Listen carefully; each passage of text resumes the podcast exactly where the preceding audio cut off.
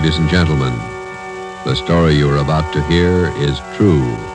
Only the names have been changed to protect the innocent. Fatima Cigarettes, best of all long cigarettes, brings you Dragnet.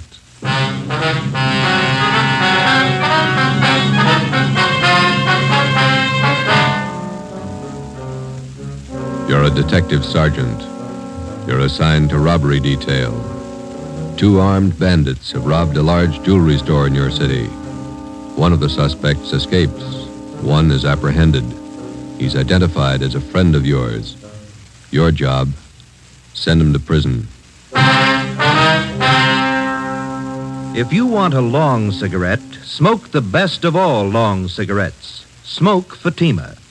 Fatima is the long cigarette which contains the finest Turkish and domestic tobaccos superbly blended to make Fatima extra mild. And that's why Fatima has a much different, much better flavor and aroma than any other long cigarette. That's why Fatima is doubling and redoubling its smokers. So, if you want a long cigarette, smoke the best of all long cigarettes. Smoke Fatima. Dragnet, the documented drama of an actual crime. For the next 30 minutes, in cooperation with the Los Angeles Police Department, you will travel step by step on the side of the law through an actual case from official police files. From beginning to end, from crime to punishment, Dragnet is the story of your police force in action. It was Tuesday, February 8th. It was cold in Los Angeles. We were working the night watch out of robbery detail. My partner's Ben Romero. The boss is Thad Brown, chief of detectives. My name's Friday. I was on the way over from the city hall, and it was 8.35 p.m. when I got to the second floor of the Georgia Street Receiving Hospital. Treatment room. Joe, hi. Hi, Doc. Ben, how's it going? Okay. It hurt for a while.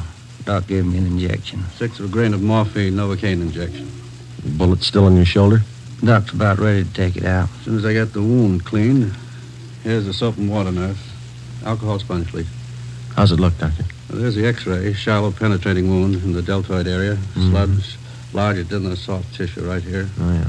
No bone involvement. Okay, the bullet was spent. That's good. Feel okay? Sure.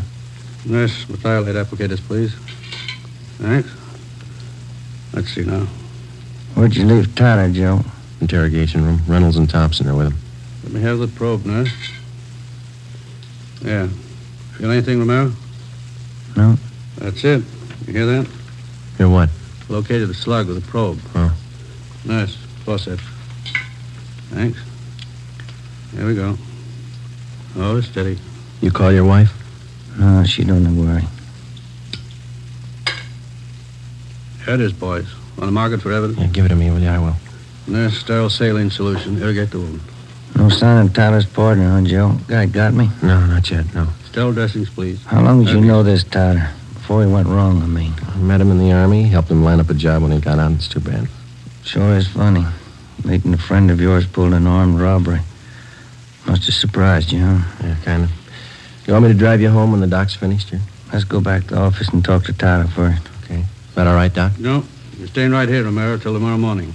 If you haven't got a temperature by then, I might release you. Oh, it's only a flesh wound, Doc. I feel all right. I'm not taking any chances with gunshot wounds. If infection set in and you were laid up, I'd have the pension committee to answer to. You're staying here.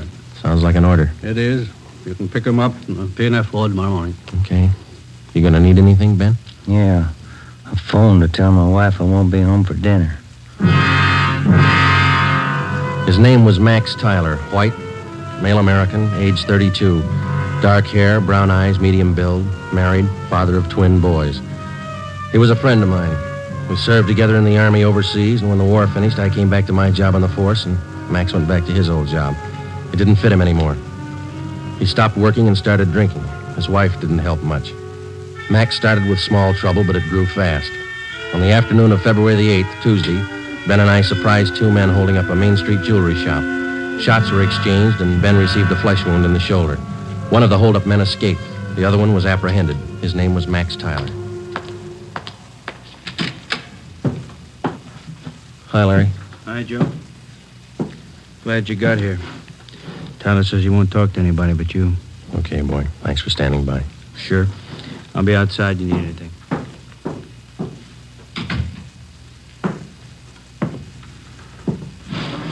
Max, Joe, you're in deep this time. You shot a cop. I didn't. This guy that was with me. I didn't fire once. You were in on the job. Yeah. Then don't expect presents. I don't expect anything, Joe. Glad you came back. I, I don't want to talk to those other cops. I work in the same department they do, same Well, job. it's easier to talk to you. What's your story? I was crazy to try it. No alibis, Joe, but I, I didn't know what I was doing. Believe me, I, I just didn't realize. I won't buy it, Max. You told me the same thing 14 months ago when they picked you up for those bum checks you were passing. Sure, I hung some paper, but I'm no hood, Joe. You know that. Uh, I was drinking. I needed dough for Dorothy and the kids. You gotta believe me. I need a break. You said that before, too. I went to bat for you, got off with six months and three years probation. Now you turn up with another caper. I know, Joe. I know. I'm sorry. You're sorry once, Max, and it works, but one free ride's enough for anybody. Now that's it. Did I say I wanted that kind of a break? I, I- I'll serve my time, Joe. I'll serve every day I owe. And then what can you tell me you couldn't have told the other cops? I want to ask you a favor. Yeah? I know you're going to hook me on this. So while I'm doing my time, Dorothy and the kids are staying with relatives out in Inglewood. If you'll, well, just keep an eye on them, you know, Joe. I, I don't mean dough. Dorothy can work with. Kind of watch out for them, huh? Give them a break, Joe. It's not their fault. You do it, Joe? Yeah. Sure, I'll take care of it. Now you do something for me. Anything you want, guy. Let's have the straight story. Who was the guy with you on that holdup this afternoon? Cresta, George Cresta, you know him. Out of Folsom, short guy, black hair. Yeah, yeah. He's got a room above the Red Owl Bar down on East 3rd near Broadway. That's where he hangs out. Where can we find Cresta now? Oh, maybe there. I don't know. I'll give you a list of the places he goes. Some of his friends I've met. He sure roped me in. Said there wasn't going to be any rough stuff. You were carrying an S&W 38. Sure, sure. When they got outside the jewelry shop, Cresta jammed the gun in my hand. I had to put it away, get it out of sight. Believe me, Joe, he roped me into this. It sounds like an alibi, I know, this but is your ju- second time around, Max. It sounds like one. Okay, I got nothing coming. Don't forget about Dorothy and the kids. huh? I promised you. Now, you want to give me a full statement on the holdup now? Anything you say, Joe. I'll call for a stenographer. Joe, Yeah, I'm sorry. I am. I believe you. You got the feeling too late, that's all. Max Tyler was arraigned in municipal court two days later. Bail was set at $10,000. Three days after that came his preliminary hearing in municipal court. At his arraignment in Superior Court, five weeks after he'd been apprehended, Tyler entered a plea of not guilty. A date was set for his trial in Superior Court. Meantime, the hunt for George Cresta, Max's accomplice, went on. There wasn't a sign of him. Our informants had no lead on him, and the All Points Bulletin containing all the information we had on Cresta brought in nothing. On Monday, March 22nd, the trial of Max Tyler was held in Superior Court. Ben and I were subpoenaed to appear. The victim of the holdup, the jewelry store manager, was the first to testify. He was questioned by both the prosecutor and the counsel for the defense. He left the stand at 11:25 a.m. If it please, Your Honor, Counsel for the defense. before the next witness testifies, I'd like permission to approach the bench. Permission granted. Counsel for the prosecution may also approach. Wonder what that's all about, Joe. Something's up. Hey, look. Judge is shaking his head. Public defender's going back to the counsel's table. Uh. Counsel for the defense. Your Honor, it is my client's desire to change his plea to guilty. Defendant rise and face the court. Max Tyler, is that your true name? Yes, Your Honor. On the 12th day of March of this year in Superior Court, Department 83, City and County of Los Angeles, State of California, you've heretofore been arraigned on the charge of robbery in the first degree. At that time, you pled not guilty to the charge in question. Is it now your desire to change that plea? Yes, sir, it is. You've reached this decision of your own free will. Yes, I have. There's been no force employed, no promise of gratuity or reward to induce you to reach this decision. No, sir. Counsel for the prosecution. Yes, Your Honor. Max Tyler, on the 12th day of March of this year in Superior Court, City and County of Los Angeles, State of California, you are arraigned on the charge of robbery in the first degree. At that time you entered a plea as set forth in this information. How do you now plead? Guilty or not guilty? Guilty. Is it stipulated that at the time of the commission of the robbery, the defendant was armed with a deadly weapon, to wit a revolver? So stipulated. Court to fix the degree of robbery as robbery of first degree. Your Honor, in the interest of justice, the people move to dismiss count two, assault with a deadly weapon. At this time, Your Honor, the defendant waives time for sentencing and asks that he be sentenced immediately. Just a moment. Max Tyler, it's the judgment of this court that on the 8th day of February of this year, you did enter the premises at 23108 East Main Street in the city, and there did attempt the felonious taking of personal property in the possession of another from his person and immediate presence and against his will. Further, said attempt was made while you were armed with a dangerous and deadly weapon. Max Tyler, this court finds you guilty of robbery in the first degree. Count two is dismissed. Does it, Joe? Decision of this court that you be returned to the county jail. The sheriff will transfer you to the state penitentiary where you will serve the sentence as prescribed by law. Court recessed for 15 minutes. Hey, Joe. Hmm? Miss Tyler over there, she's taking it pretty hard. Yeah, come on, we better go see her. Hello, Dorothy. I love him, Joe. What am I going to do without him? Children. I'll give it to you straight, Dorothy. You didn't do much to keep Max out of this. You drank right along with him. You don't Joe. deserve those kids. That's my opinion. Please, I know it. Don't make it any harder. I'll do anything I can for the kids, Dorothy. That's all. What am I going to do without him? I can't be all alone without Max. It's not right. It's not right. Neither's armed robbery. Goodbye, Dorothy. Before the end of March, Max Tyler was delivered to San Quentin State Penitentiary where he started serving his term. His wife, Dorothy Tyler, got a job as a telephone operator. She and her children continued living with her relatives down in Inglewood. I helped them out whenever I could. Six months went by. Every two weeks, faithfully, Tyler wrote me a letter from prison. I answered most of them. While Ben and I worked on other jobs, the search for George Cresta went on. We failed to uncover a single lead. Ten months passed. Tuesday, January 16th, 1949, 4 p.m. I checked in for work as usual. Hi, Joe. Cold out, huh? Yeah, did you pick up the mail? Mm-hmm. There's a letter in your box from San Quentin. Tyler, huh? How's he doing anyway? Good. Clean record. Got himself a pretty fair job in the prison library. Yeah. I talked to the warden up there. Says Tyler ought to be eligible for parole in about a year if he keeps his nose clean. You going to bat for Tyler again?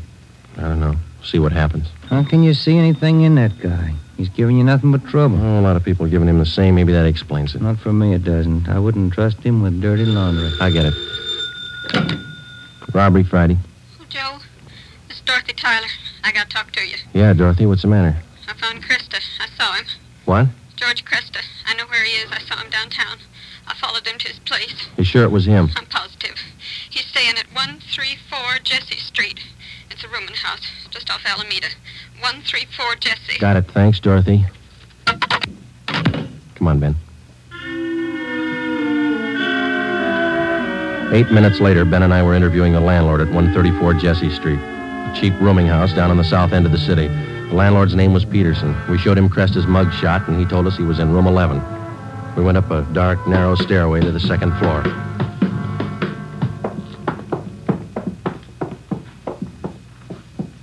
And here we are, number 11. All right, stand clear. I'll try the door. Mm-hmm. It's open. Yeah. Joe, have a look. He's asleep. He's passed out. Come on, slip the cuffs on him.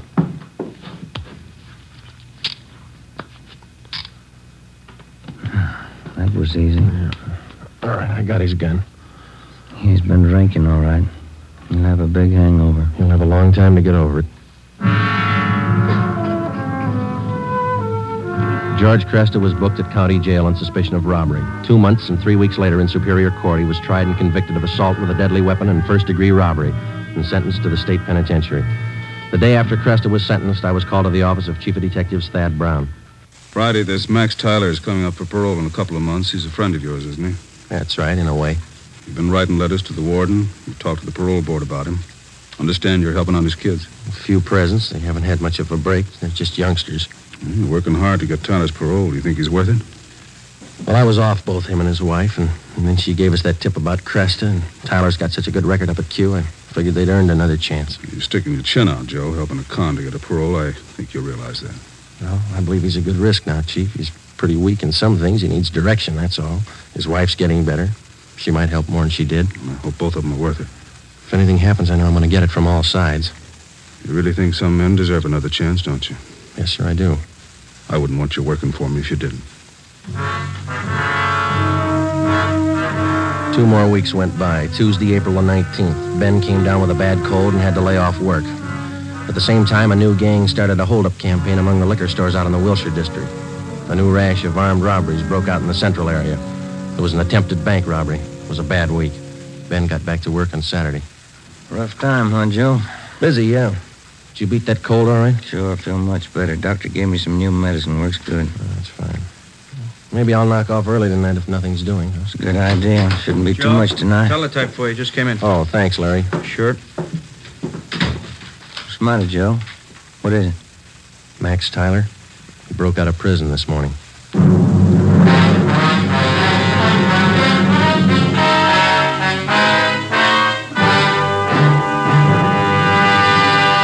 You are listening to Dragnet, authentic stories of your police force in action. And now, here's an authentic report from Fatima Cigarettes. In 1949, Fatima doubled, tripled, and quadrupled its smokers. In 1950, enjoy Fatima yourself. You'll find Fatima extra mild. Because Fatima is the long cigarette which contains the finest Turkish and domestic tobacco superbly blended to make Fatima extra mild. You'll find Fatima tastes much better. Fatima's superb blend gives you a much different, much better flavor and aroma than any other long cigarette. You'll find Fatima tops in cigarette quality. Fatima has always stood for the best in cigarette quality. For a new year of great smoking enjoyment, buy Fatima in the appealing golden yellow package. You'll agree, Fatima is the best of all long cigarettes.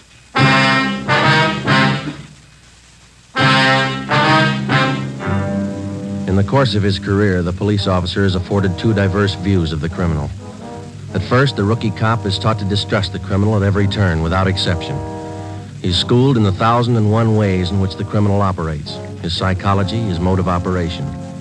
Then, when he's thoroughly acquainted with the methods of the criminal and how best to detect them, the police officer starts to learn the most difficult lesson of all how to distinguish between the confirmed criminal and the lawbreaker, in whom there is hope of rehabilitation. After nine and a half years of police work, my first experiment in this field was with Max Tyler.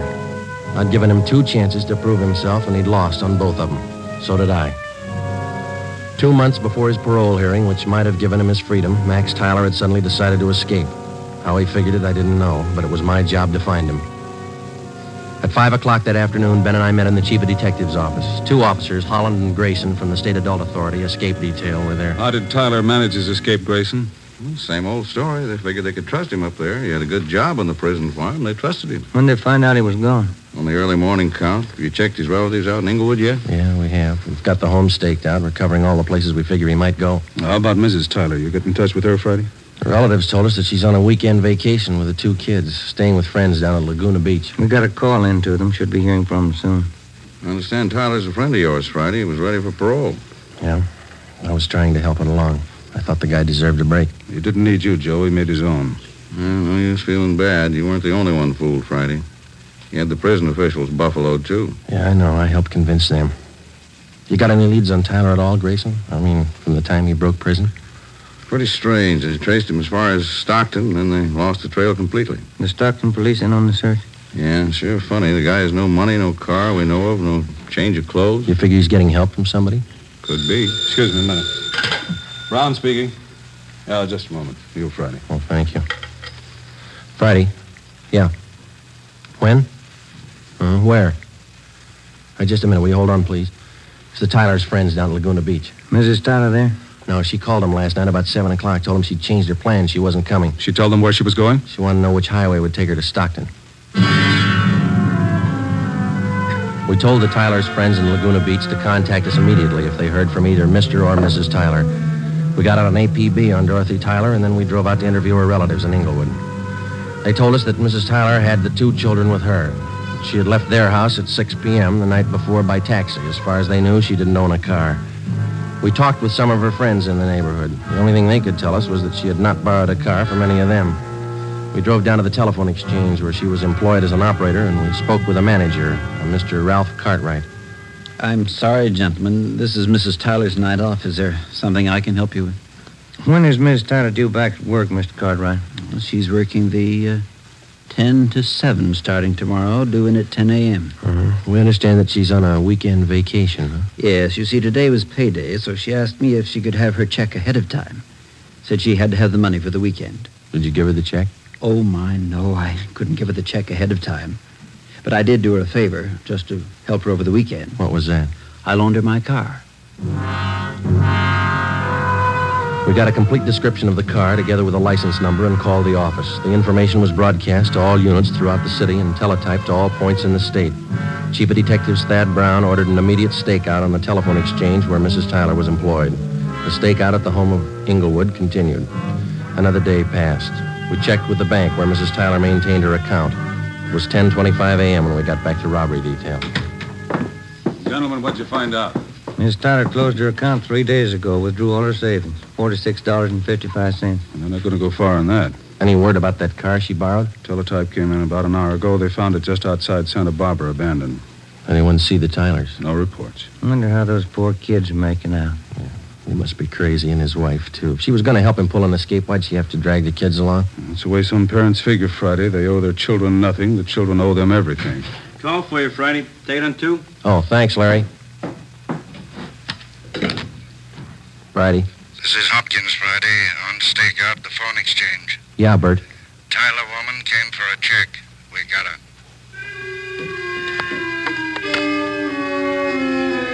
Dorothy Tyler was brought into the city hall. With her was one of her children. He was delivered to the juvenile authorities for the time being. Mrs. Tyler was brought to the interrogation room. She refused to admit anything to the officers from the adult authority. She said she wanted to talk to me. I went in. She threw her arms around me and started crying. Joe! Joe, you won't let him get Max, will you? You won't let him. I'm after him as much as they are, maybe more. Where is he? I can't tell you. Why'd you do it, Dorothy? Why? Oh, you know why, Joe. You know why. I had to see him. I had to be with Max. It's a bum deal. You traded days for years. They can't get him. If I don't tell them where he is, they won't find him. They'll find him. He's got to eat, so do you and the kids. He has to go to work, and working with a gun is all he knows. He'll leave a trail. We'll find him. Children. What have they done to the children? Where's Jimmy? They're taking care of him. That's more than you did. Where's your other boy, Vance? Max. Max has him. That's fine. You and Max ought to be real proud of yourselves. I had to see him. You know that. I had to see Max. Has he got a gun? Has he? Has he used it? No. He just thought he might need it. He hasn't hurt anyone. I swear it. You helped him escape, is that right? You helped him. He needed help. I met him at San Rafael. We drove all night. He didn't hurt anyone, Joe. He hasn't hurt anyone. Where is he now? Where is he? All right, Dorothy, we'll find him. Joe, if I tell you, if I tell you, will you go alone? I can show you the way. Will you go alone? Yeah? All right. I'll take you to him, Joe. I trust you. Yeah. I trusted him once, too.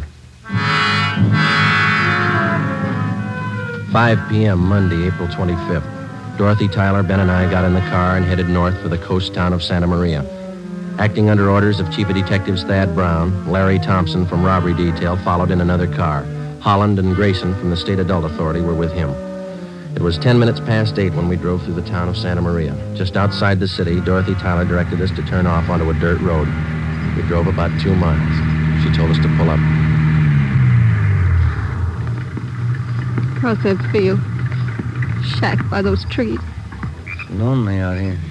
I'll go with you, Joe. Maybe Max won't understand. Oh, you stay here. Joe, that car. Car stopped here. It's cops, Dorothy. It had to be. They won't shoot unless Max does. But you promised. You said you'd go alone. I'll go alone. Friday? Hello, Grayson. Where is he? She tell you? That shack over there across the field by that clump of trees? He's got one of the kids with him, that right? Yeah, he won't be any trouble. He's armed. The cons up at Quentin say he won't be taken alive. They say he'll shoot it out. They talk a lot. You better let us take him. You're not getting paid for, the, for this one. I'll take him alone. I made a promise. That guy in the shack's in the habit of breaking promises. I keep mine. Keep an eye on Miss Tyler, will you, Ben? Thompson's watching her. I'm coming with you. I told her I'd go alone. There's two doors, front and back. Which one you going in? Front. I'll be around back. Careful, Jim. Yeah. I'll be right back, Grayson. I started to cross the field. The shack was about a hundred yards from the road. The field was uncultivated, and I wasn't sure of my footing. I stumbled over a tree stump. Halfway across the field, the lights in the shack went out. Who's that? Who is it? It's me, Max. Joe Friday.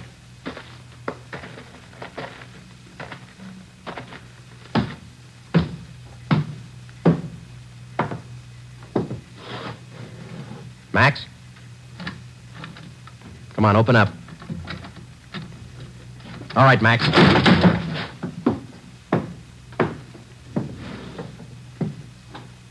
Why the gun, Joe? I never thought you'd take me with a gun. I never thought I'd have to kick down a door to get you. You've changed a lot, Max. How'd you find me, Dorothy tell you? Where is she? Outside. Your boy over there, Vance. He's sleeping. He's okay. Put out your hands. Put out your hands. Oh. I'm sorry, Joe. Yeah. You, you've been good to us. I won't try to explain. Neither will I, Max. Come on.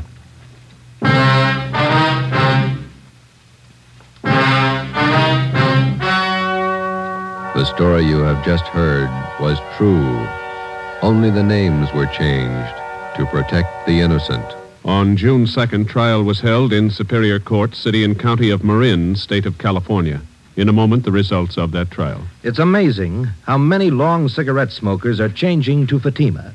Here are the actual figures New York Division, Fatima sales up 132%. Los Angeles Division, Fatima sales up 545%. St. Louis Division. Fatima sales up 548%. Yes, in 1949, more and more smokers discovered that Fatima is the best of all long cigarettes. They found Fatima extra mild. They found Fatima has a much different, much better flavor. They found the name Fatima means the best in cigarette quality. In 1950, enjoy Fatima yourself. Best of all long cigarettes.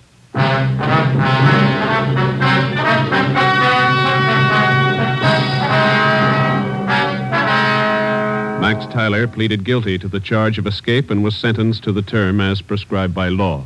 He was returned to San Quentin and then transferred to Folsom Penitentiary, where he is now serving his sentence. You have just heard Dragnet, a new series of authentic cases from official files. Technical advice for Dragnet comes from the Office of Acting Chief of Police, W.A. Worton, Los Angeles Police Department. Dragnet honors the state of California and the men of the California Highway Patrol, another of America's outstanding law enforcement agencies. One of these men, Highway Patrol Commissioner Clifford E. Peterson, outstanding administrator and educator in the field of law enforcement, dedicates his life to making yours more secure. Fatima Cigarettes, best of all long cigarettes, has brought you Dragnet from Los Angeles. Be sure to hear Mr. and Mrs. Ronald Colman in the halls of Ivy starting tomorrow on NBC.